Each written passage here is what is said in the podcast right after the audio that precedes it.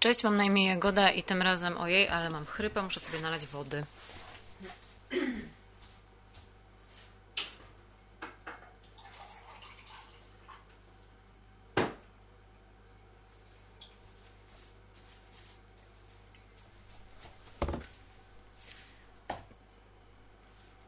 Tak więc, cześć, mam na imię Jagoda i tym razem postaram się Wam podpowiedzieć, od których książek warto zacząć czytać bibliografię Stephena Kinga. W opisie oczywiście zostawię odnośnik do minuty, w której zaczyna się ta bardziej konkretna część, a jeśli chcecie dowiedzieć się, jaki ciąg myślowy doprowadził nas do tej sytuacji, że ja siedzę i nagrywam o czymś, co miałam zrobić 3 lata temu, a Wy tego słuchacie, to zapraszam. I jeszcze jeden taki mały disclaimer, to w tle możecie słyszeć jakieś takie niepokojące dźwięki. Nie wiem, czy uda mi się to wyczyścić, czy nie i czy to w ogóle mikrofon zbiera.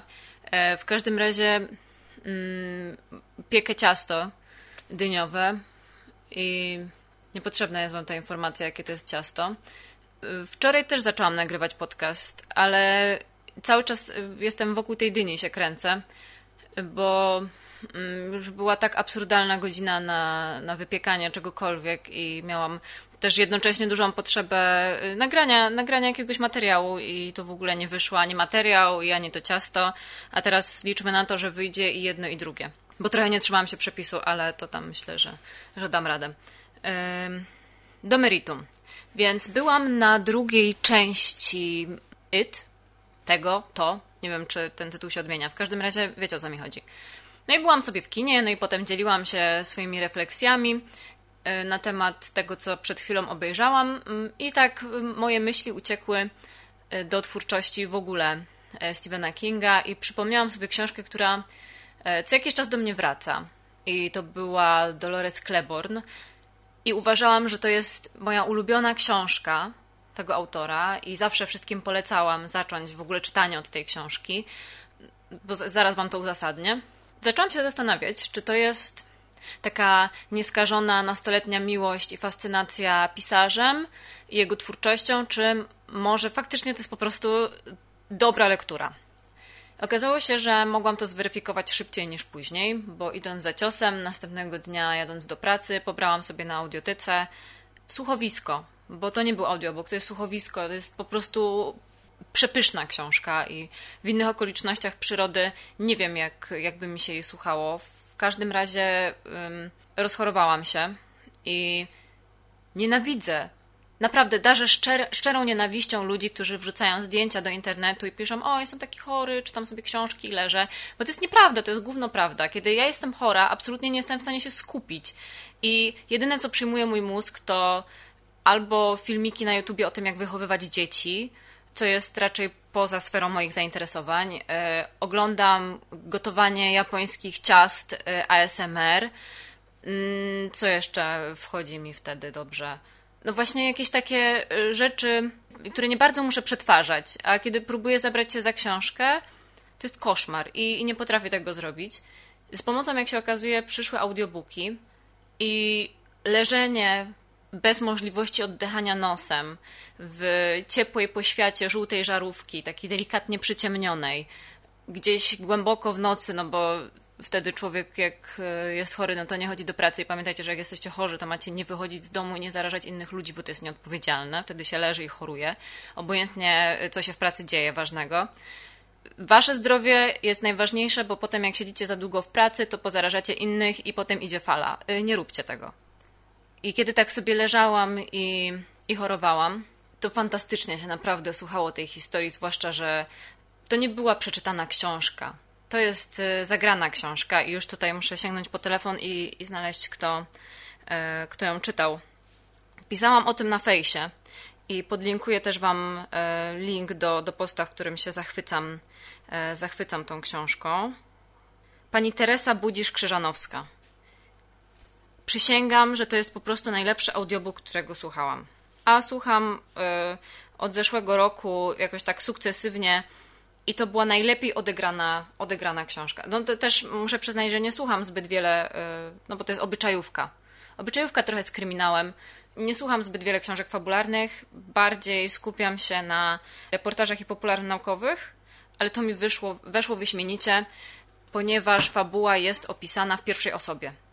I autorka, nie autorka, tylko bohaterka zaczyna od tego, że siedzi na komisariacie, jest przesłuchiwana i zaprzecza zarzutom, które zostały wobec niej postawione, że zabiła swoją pracodawczynię.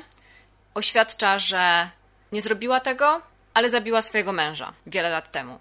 I zaczyna snuć historię swojego życia. To jest naprawdę, o Jezu, jak dobrze się tego słuchało. Kiedy już zweryfikowałam tą Dolores i okazało się, że to jest spoko książka i mogę ją dalej polecać, to wtedy znowu z półki zaczął na mnie patrzeć, męczyć mnie, Zaczął mnie męczyć ponownie temat związany z materiałem, który chciałam nagrać w 2016 roku. Co człowiek zrobi, żeby nie usiąść do magisterki, to się po prostu w głowie nie mieści. Kilkakrotnie robiłam sobie porządki w prasie, bo jestem fanką magazynów, co pewnie zauważyliście, jeżeli obserwujecie mnie na fejsie. I lubię sobie czytać gazety. Moją ulubioną gazetą obecnie jest magazyn Pismo i nieregularnik Nonfiction. Jestem ogromną fanką tych dwóch publikacji. Pozbyłam się większości gazet i te książki tak ze mną wędrowały od 2016 roku, bo z tyłu głowy miałam, że kiedyś na pewno nagram film, no bo wtedy operowałam obrazem, w którym robię własny ranking książek Stephena Kinga, bo w numerze specjalnym, wakacyjnym, lipcowym postaram się, myślę, że będzie ten artykuł w internecie, bo w sumie czemu nie, a jeśli go nie będzie, no to albo go zeskanuję, albo zrobię zdjęcia i wrzucę też na Face'a i wszystko Wam podlinkuję na dole. Jeśli słuchacie tego na Spotify, to po prostu wejdźcie sobie na YouTube i tam to znajdziecie. To jest ranking Łukasza Orbitowskiego, w którym on sobie od 1 do 54 miejsca umieścił książki Stephena Kinga. No więc pamiętam, że mnie to jakoś oburzyło bardzo i nie mogę sobie przypomnieć dlaczego. W sensie na pewno się nie zgadzałam z jakimiś jego decyzjami, ale może 3 lata temu byłam człowiekiem, którego bardziej denerwowały takie kwestie. Teraz po prostu bym, no może pokrzywdził jakąś książkę i zaraz się okaże, że znowu się zapalę, ale to zaraz zobaczymy. Więc zrobimy tak, że, no bo to też muszę wyjaśnić, że ja nie przeczytałam wszystkich książek Kinga, bo nie czytam tych nowych, bo już nie mam siły. Po przebudzeniu już przestałam czytać jego książki, przeczytałam tą trylogię kryminalną i sprzedałam ją w cholerę, bo bez sensu. Miedzią na półce, w sensie według mnie Wam mogła się podobać, no przecież halo. Moje zdanie nie jest ostateczne w tej kwestii, po prostu pozbyłam się. Ku radości innych ludzi oczywiście. Od przebudzenia, czyli już patrzymy na Wikipedii, który to jest rok. Stephen King. Proszę bardzo. To jest strasznie stary człowiek już. Okej. Od 2016 roku, bo przebudzenie było 2014 i Jezu, jak ja to męczyłam. To był dramat, to był po prostu dramat w wielu aktach. I w 2016, jak wyszedł Koniec warty, wtedy zakończyłam swoją przygodę z czytaniem najnowszych publikacji Kinga, bo ile można. Mam koleżankę za to, którą bardzo serdecznie pozdrawiam, jeśli tego słucha, która czyta te książki i mi streszcza, więc ja wiem potem, że nie warto, bo King ma taki problem, że on świetnie buduje charaktery. Bohaterowie jego powieści są tak plastycznie skonstruowani, że wręcz namacalni i prawdziwi. Wie, jakie cechy nadać poszczególnym osobom, jest dobrym obserwatorem, z tego można wywnioskować. I to jest jego duża zaleta. No ogromną wadą jest to, że typ zupełnie nie ma pojęcia i to jest najlepszym tego przykładem. Już pomijajmy fakt, że strasznie ćpał wtedy. Ale końcówka to jest dramat. To jest o matko. Ja nie wiem, czy w ogóle powinnam mówić o tym w sieci, ale koleś miał czelność wydać to i to zostało przetłumaczone na mnóstwo języków, podejrzewam, i w ogóle ludzie to czytają na całym świecie, więc ja muszę Wam to powiedzieć. Myślę, że wcześniej powinnam dodać informację, że tutaj wleci zaraz mały spoiler i musicie sobie na kilka sekund przyciszyć, więc teraz to mówię. To jest scena seksu grupowego między nastolatkami. I przepraszam, jeżeli tu komuś zaspoilowałam. No i to było trochę pojebane, nie? W sensie naprawdę. Naprawdę to było... Budzi to pewne wątpliwości i zostawmy te kwestie. Więc skończyłam czytać książki Kinga w 2016 roku i od tego czasu... Kingo, pozdrawiam Cię po raz kolejny. Kinga opowiada mi fabuły. No i ja wtedy jestem zaspokojona absolutnie, bo wiem, co się wydarzyło, wiem, jak się skończyło, więc wszyscy wygrywają, a Kinga ma się z kim podzielić swoimi wrażeniami też, między innymi ze spoilerami, to jest bardzo ważne. Nie czytam książek fantastycznych Kinga, nie czytałam Mrocznej Wieży, chociaż głosy są takie, że super. Może mnie ominął ten etap w życiu, już nigdy tego nie przeczytam, a może kiedyś sięgnę. Zobaczymy. I to chyba tyle, co powinniście wiedzieć na temat... I myślę, że to wszystko, co powinniście wiedzieć na temat moich preferencji związanych z książkami Kinga. Co my tu jeszcze mamy? Właśnie przeglądam ranking Łukasza Orbitowskiego. Z czym ja się nie zgadzam tutaj? Z czym ja się w ogóle nie zgadzałam? I szczerze mówiąc nie wiem, co miałabym tutaj kreatywnego zrobić z nim. To jest subiektywna ocena autora, do której ma absolutne prawo i on jest dobrym punktem wyjścia do tego, żeby mniej więcej dowiedzieć się, o czym jest dana książka. No bo wiadomo, opisy redakcyjne czasem mocniej zajeżdżają promocją niż treścią. Nie mówię, że zawsze, ale zdarza się. Może tutaj w tym tekście znajdziecie jakąś wskazówkę, po jaką książkę sięgnąć, więc fantastycznie 3 lata trzymałam gazetę, do której się nie odniosłam niemalże wcale. No i super. Co dalej? Jeszcze mi się ciasto piecze, więc mam trochę czasu. Przejdźmy do sedna, bo ile można gadać. Jak ja zaczęłam czytać książki Kinga i jak w ogóle się stało to, że poznałam tego autora. Wyglądało to mniej więcej tak, że moi koledzy w gimnazjum byli dosyć regularnymi czytelnikami i wymieniali się książkami. Podpatrzyłam u nich komórkę Stephena Kinga. Przeczytałam trochę, w sensie trochę to nie jest pół książki ani 1/3, tylko po kilku stronach naprawdę wysiadłam, bo to jest trochę chore gówno i nie wiem, no zupełnie do mnie nie przemówiło. I nie wiem, czy przeczytałam komórkę przed Carrie czy po Carrie. Poszłam do biblioteki, do tej części dla dorosłych, do której coraz częściej chodziłam, bo musicie wiedzieć, że mój okres młodzieńczo-czytelniczy przypadał na dosyć specyficzną sytuację rynku wydawniczego w Polsce, jeżeli chodzi o ten sektor, ponieważ była wtedy era wampirów, czytałam Pamiętnik Księżniczki, Meg Cabot, czytałam Pamiętnik Jedenaczki, więc z jednej strony... Było takie trochę pokłosie zmierzchu, trochę młodzieżowych lektur dla nastolatek, takich amerykańskich, osadzonych głównie w Stanach. Coś tam polskiego. Ja nie czytałam Musierowicz i nigdy się nie wciągnęłam w ten cykl. Odrzucały mnie okładki. Wiem, że jest rzesza fanów autorki i no ja się do nich nie zaliczam.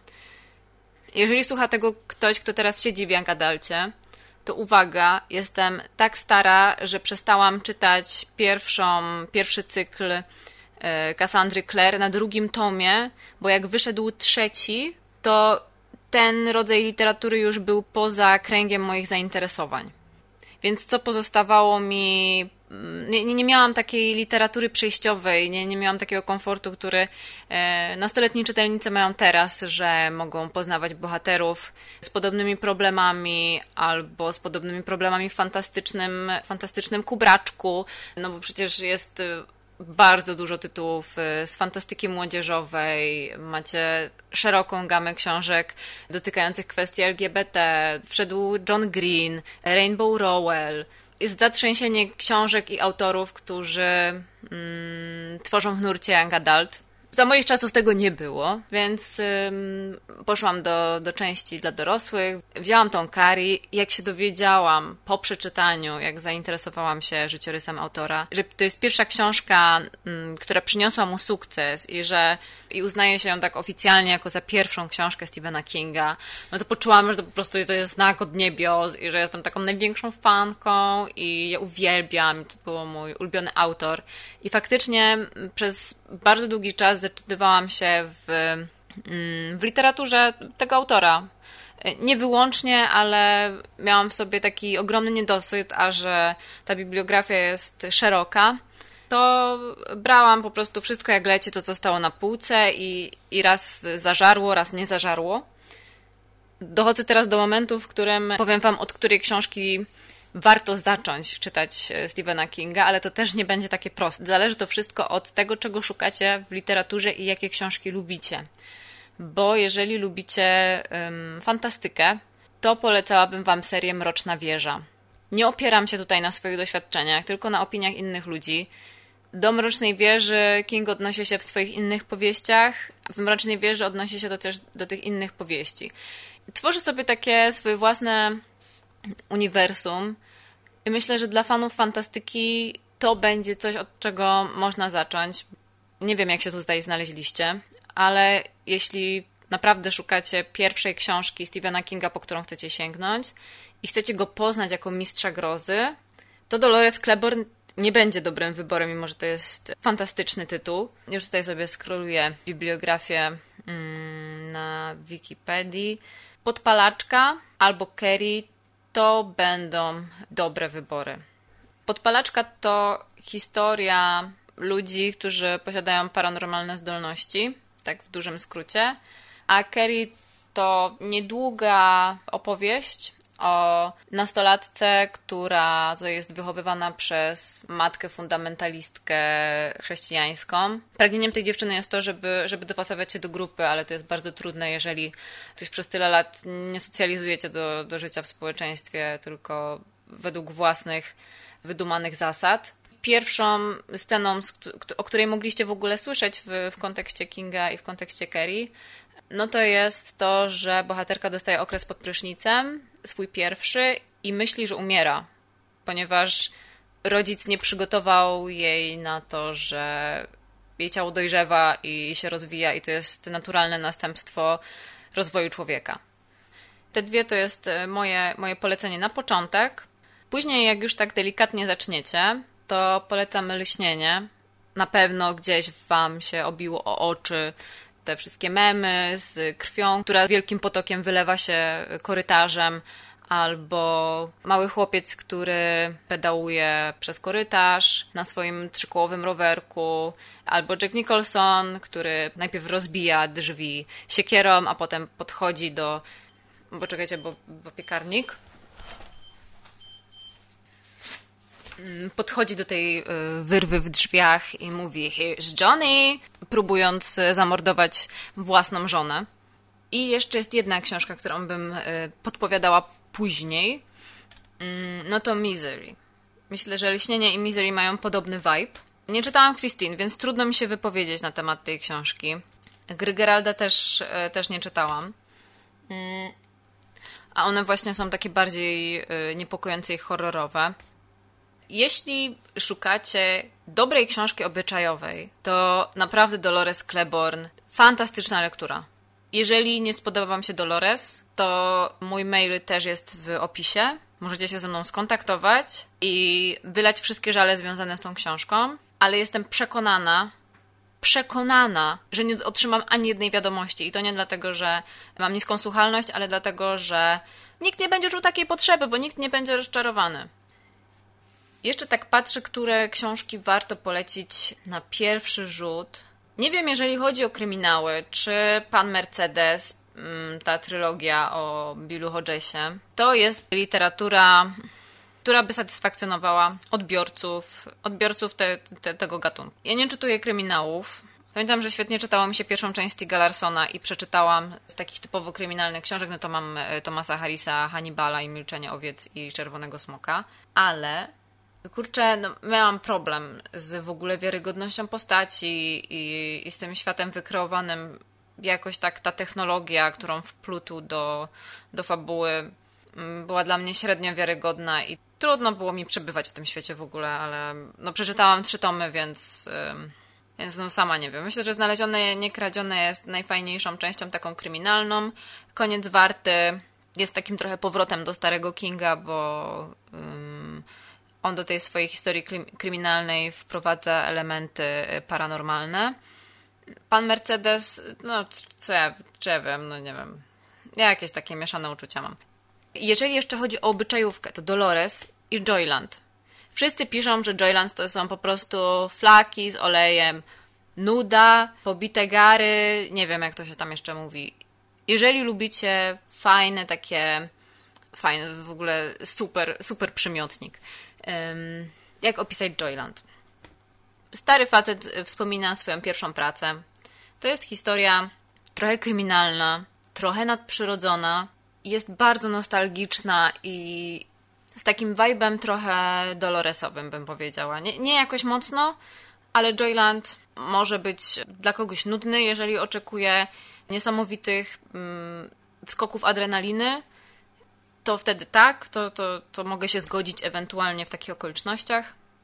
Jeszcze w ogóle z Joylandem wiąże się taka fajna historia. Z czasów, gdy pracowałam w księgarni, przyszła pani z zaproszeniem ślubnym, w którym nowożeńcy prosili o przynoszenie książek zamiast kwiatów. I mieli w tym zaproszeniu cytaty z powieści którejś tam Stephena Kinga, nie pamiętam. I ona chciała jakąś taką ciepłą powieść na nową drogę życia dla tej pary. No i wybierzcie coś sobie z tej masakry, zwłaszcza, że podejrzewałam, że byli to ludzie, którzy już z twórczością Kinga są zapoznani i założyłam, że to nie jest przypadkowy cytat z internetu, który sobie po prostu przekopiowali, bo był fajny. Więc odrzuciłam zupełnie klasyki i że to był mniej więcej ten czas, kiedy Joyland był w miarę świeżym tytułem, no to poleciłam jej tę książkę i mam nadzieję, że poleciłam jej dobrze. Wątpię, żeby słuchała tego podcastu, ale miałam takie poczucie dobrze spełnionej pracy w tym momencie. Powiem wam, od których książek zupełnie się odbiłam, bo może to też będzie dla kogoś jakaś wskazówka. Co my tu mamy? Ach, Stuko Strachy. Stuko Strachy to była powieść o UFO. I ja nie miałam już siły na UFO. Po tym, jak przeczytałam Łowców snów. Łowca snów to jest w ogóle ważna książka w twórczości Kinga, ale ze względu na biografię, to była po pierwsze książka napisana ręcznie, a po drugie pierwsza książka, którą napisał po wypadku, w którym niemalże zszedł z tego świata. I to jest może ważna książka, ale dla mnie skażenie jakiegoś obszaru istotą z innej planety czy z innego wymiaru. Te istoty miały dwie formy. Jedna to był taki różowy mech porastający obszar i w ogóle, a druga to była ta forma żyjąca i ruszająca się. Powiedzmy, że ta była roślinna, a ta była, nie wiem, zwierzęca. One się gnieździły w ludziach, dojrzewały tam i potem wychodziły odbytem. Więc ja nie wiem. Jak ja zaczęłam czytać Stuko Strachy, to stwierdziłam, że okej, nie mam więcej siły na UFO i Elonara. Właśnie najgorsze jest to, że Łowcę snów dostałam w prezencie. I to było bardzo miłe. Ja się bardzo cieszyłam z tej książki. Ale ona ma dedykację z przodu napisaną długopisem i nie mogę jej sprzedać po prostu. Nie lubię tej książki, a mam dedykację. Bardzo dziękuję, bo wiem, że może osoba, która dała mi tę książkę, będzie tego słuchać. Ja bardzo dziękuję za tę książkę. Nie mogłaś wiedzieć, że będzie taka posrana dosłownie. I po prostu, chciałaś dobrze. I ja przyjmuję ten prezent, ale o kurczaki, to było dziwne. Nieważne, już bez sensu. Potem z podobnych książek, które tak średnio mi przypadły, to było Rose Mother i Historia Lizzie. Rose Mother chyba była pierwszą książką w ogóle napisaną od początku do końca według harmonogramu i planu. To historia trochę kryminalna, trochę fantastyczna, bo jest to opowieść o kobiecie, która jest w związku z przemocowym mężem i pewnego dnia postanawia odejść, a że jej mąż jest policjantem, to zaczynają ścigać. Ona odnajduje schronienie w ośrodku... Odnajduje schronienie w ośrodku dla kobiet i zaczynają się dziać jakieś dziwne rzeczy związane z jednym obrazem. To tyle, żeby za bardzo nie spoilować. Historia Lizzie jest związana trochę z jego żoną, bo w historii Lizzie bardzo dużą rolę odgrywa siostrzeństwo. Lizzie jest żoną pisarza. Nie lubię opisywać kobiet w taki sposób, ale to jest istotne. Pisarz umiera i ona wtedy odkrywa historię związaną z przechodzeniem do jakiegoś innego wymiaru, więc one są takie, pewne podobieństwo jest zauważalne. Ręka mistrza mi się podobała. Była dziwna i końcówka też była dziwna, ale to jest historia o mężczyźnie, który przeżył wypadek samochodowy. W książkach Kinga często powtarza się motyw jakiegoś bohatera, który cierpi w wyniku wypadku. Typ traci rękę, w ogóle sypie mu się życie osobiste i postanawia wyjechać do jakiegoś miasteczka i zaczyna tam rysować. Jego obrazy, rysunki są trochę niepokojące, bo okazuje się, że wychodzą nie bezpośrednio z jego inwencji, tylko jakaś moc macza swoje palce w tym, co on przelewa na papier. Co jeszcze tutaj? Specjalnie nie powiedziałam o Zielonej Mili, ponieważ Zielona Mila to jest pewnie film, który wielu z Was widziało na TVN-ie i o którym słyszało przynajmniej. To jest tak samo jak z Lśnieniem, ale Zielona Mila też jest dosyć specyficzną książką i od niej można zacząć czytanie Kinga, jednak nie w sytuacji, w której oczekujecie horroru, bo tutaj to też jest bardziej opowieść obyczajowa, po prostu z wplecionymi jakimiś nadprzyrodzonymi wątkami. Nie wiem, czy bym ją polecała na początek osobom, które oczekują dreszczyku, bo absolutnie nie. Jeżeli miałabym już ją grupować do jakiejś kategorii, to bym ją wrzuciła do Joylandu i do Dolores Claiborne. Bardzo lubię książki, które King wydał pod pseudonimem. I one mają dobry rytm, nie są zbyt długie. Wielki Marsz to jest zdecydowanie moja ulubiona książka z tych wydanych pod pseudonimem. Rage'u nie czytałam, ale to ze względu na to, że książka jest już niedostępna. Nie można wznawiać publikacji tej książki. Powieść została napisana przed Carrie, ale opublikowana po niej. Jeden z czytelników zainspirował się wymyśloną historią i sam urządził taką strzelaninę, potem powołując się na ten tytuł. I od tamtego czasu Rage jest oficjalnie niedostępny. Przez pewien czas szukałam, ale potem doszłam do wniosku, że jeżeli autor nie życzy sobie tego, żeby była czytana, to stwierdziłam, że mogę sobie odpuścić tę książkę. Nic się wielkiego nie stanie. Jest jakaś taka specyfika w Richardzie Bachmanie, czy Bachmanie. Nazwałabym je trochę bardziej rozbudowanymi opowiadaniami. Bardzo lubię opowiadania Kinga i zaraz też do nich przejdę. Z tym, że opowiadania też są bardziej obyczajowe niż powodujące ciarki na plecach i przysparzające bezsennych nocy, kiedy nie możecie zasnąć po odłożeniu książki, bo śnią wam się jakieś koszmary. Te książki są straszne, ale nie ze względu na potwory albo jakieś nadprzyrodzone rzeczy, które się tam dzieją, ale bardziej na ludzką naturę, którą tak wygrzebuje z rzeczywistego świata i przykleja do swoich postaci. I tak sobie myślę, że nie wspomniałam jeszcze o Cmentarzu dla zwierząt, bo mam z tą książką problem. Z jednej strony ona jest taka trochę horrorowa, ale jest mocno obyczajowa i mówi o stracie bardzo wiele i o tym, jak ją przeżywamy, jak nie potrafimy sobie poradzić z traumami z dzieciństwa. Ja w ogóle nie poleciłabym Cmentarza zwierząt na pierwszą styczność z autorem. Właśnie nie wiem, czego musiałby oczekiwać czytelnik. Myślę, że to już po kilku książkach, znaczy ja tak przynajmniej zrobiłam i nie byłam rozczarowana. I byłam pozytywnie zaskoczona, że książka jest taka zgrabna i zakończenie też mi się bardzo podobało. Z zaznaczeniem, że to jest jedna z tych powieści, w których autor sięga po mitologię rdzennych mieszkańców Stanów Zjednoczonych i wplata te wierzenia do fabuły po prostu. I kolejną taką książką jest Desperacja. Tam też są wierzenia indiańskie. No i to mi tak nie siadło. A w Cmentarzu zwierząt w ogóle trochę inny ma to charakter, więc... Więc no nie wiem. Cmentarz zwierząt bardzo jest zbliżony do Cujo. Dla mnie mają podobny klimat. Nie wiem, czy się z tym zgodzicie. Już powiedziałam o Richardzie Bachmanie. Teraz skończę na opowiadaniach, które bardzo lubię i to są 2 tomy. To są 4 pory roku i Czarna bezgwiezdna noc.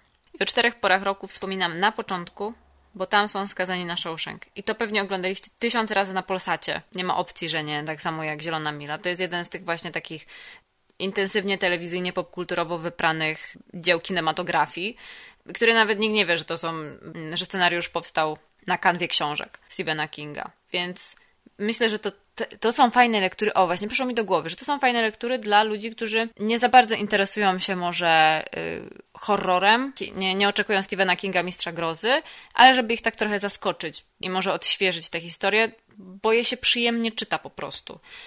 Skazani na Shawshank są super. Zdolny uczeń to jest historia młodego człowieka, który odkrywa, że jego sąsiad jest zbrodniarzem wojennym i zaczyna wykorzystywać ten fakt. Ciało to jest historia, która powinna przypaść do gustu fanom Stranger Things. Zostało opublikowane w latach 80., zatem mówi to samo za siebie. Ciało czytałam lata temu, to kiedy myślę o tym opowiadaniu, to czuję zapach takiego gorącego piasku na nieutwardzanych jeszcze drogach podmiejskich i to jest super mieć takie mocno sensoryczne skojarzenia z w ogóle z jakimkolwiek dziełem kultury. Ostatni raz miałam tak z Tamte dni, tamte noce, ale to nie o tym zupełnie. W tym opowiadaniu nie dzieje się zbyt wiele. King postawił na przedstawienie relacji bohaterów i same postaci. I to jest super, to jest jedna z przyjemniejszych historii w ogóle chyba, które napisał. I żeby być szczerą, ostatniego opowiadania Metody oddychania nie pamiętam. A nie mogę znaleźć w internecie informacji, jakiegoś takiego streszczenia, które by mi przywołało, o czym to dokładnie było. Tylko jest początek bez spoilerów, więc nie jestem w stanie nawet wam go opisać. Czarne bezgwiezdna noc to jest w miarę świeży zbiór opowiadań z 2010 roku i tutaj też są 4 opowiadania. Pierwsze jest, w ogóle wszystkie dotyczą konfliktów i relacji międzyludzkich. W 1922 i w Dobranym małżeństwie jest konflikt między małżonkami. W przypadku 1922 wynika on z podziału ziemi. W Dobrym małżeństwie żona odkrywa, że jej wieloletni partner prawdopodobnie jest seryjnym zabójcą. Dobry interes jest mocno przerażający. Wyciąga z człowieka to, co najgorsze. I tu się zatrzymam, bo cokolwiek więcej powiem, to zepsuje wam przyjemność z odkrywania tej historii. Wielki kierowca jest bardzo brutalną historią gwałtu i kobiecie, która morduje swojego oprawcę. I to chyba wszystko z opowiadań. Bardziej szczegółowo nakreśliłam wam, czego możecie się spodziewać w tych opowiadaniach, bo według mnie to jest kwintesencja tego, co ja najbardziej lubię w Kingu, czyli konstruowanie bohaterów i takiego nienadprzyrodzonego, ale takiego obyczajowego tła, tworzenia motywacji dla tych postaci, że nawet najdziwniejsze z nich są w taki sposób uzasadnione, że ja zupełnie rozumiem, dlaczego podejmują taką, a nie inną decyzję. Podsumowując, książka Kinga książce Kinga nierówna. I zwykle, kiedy ktoś pyta mnie o to, żebym poleciła jakąś książkę, to najpierw próbuję dowiedzieć się, co czyta albo czego oczekuje. I w zależności właśnie od tych 2 zmiennych podzieliłam te książki na takie podgrupy i to są kryminały, powieści fantastyczne, czyli ta cała seria z Mrocznej Wieży, historie o UFO, powieści, w których są wplecione wierzenia indyjskie i one odgrywają fabularnie bardzo ważną rolę. Potem są horrory, ale też horror horrorowi nierówny, bo jeden jest taki bardziej obyczajowy, jak Lśnienie, albo taki bardziej klasyczny, jak Miasteczko Salem. I obyczajówki, czyli moje ulubione książki. One są przerażające, ale nie ze względu na to, co wyskakuje z szafy albo zakrada się w nocy do łóżek bohaterów, tylko ze względu na ludzką naturę. Tak powiedzmy bym to podzieliła. Czekam na wasze komentarze, bo nie ukrywam, że ciekawi mnie, w jaki sposób wy postrzegacie jego bibliografię i co wy polecacie osobom, które traktują was jako znawców tematu i proszą o podpowiedź, po którą książkę sięgnąć, którą książkę wybrać. Więc Ustosunkujcie się do tego mojego wywodu w komentarzach, jeśli macie ochotę. Znajdziecie mnie na fejsie. Tam wrzucam zdjęcia książek i screen audiobooków, które obecnie słucham. Dzielę się z wami przemyśleniami związanymi z tym, co udało mi się zapoznać nie tylko w książkach, ale też w prasie. Jak coś fajnego wleci. I co? Trzymajcie się, do usłyszenia. Cześć.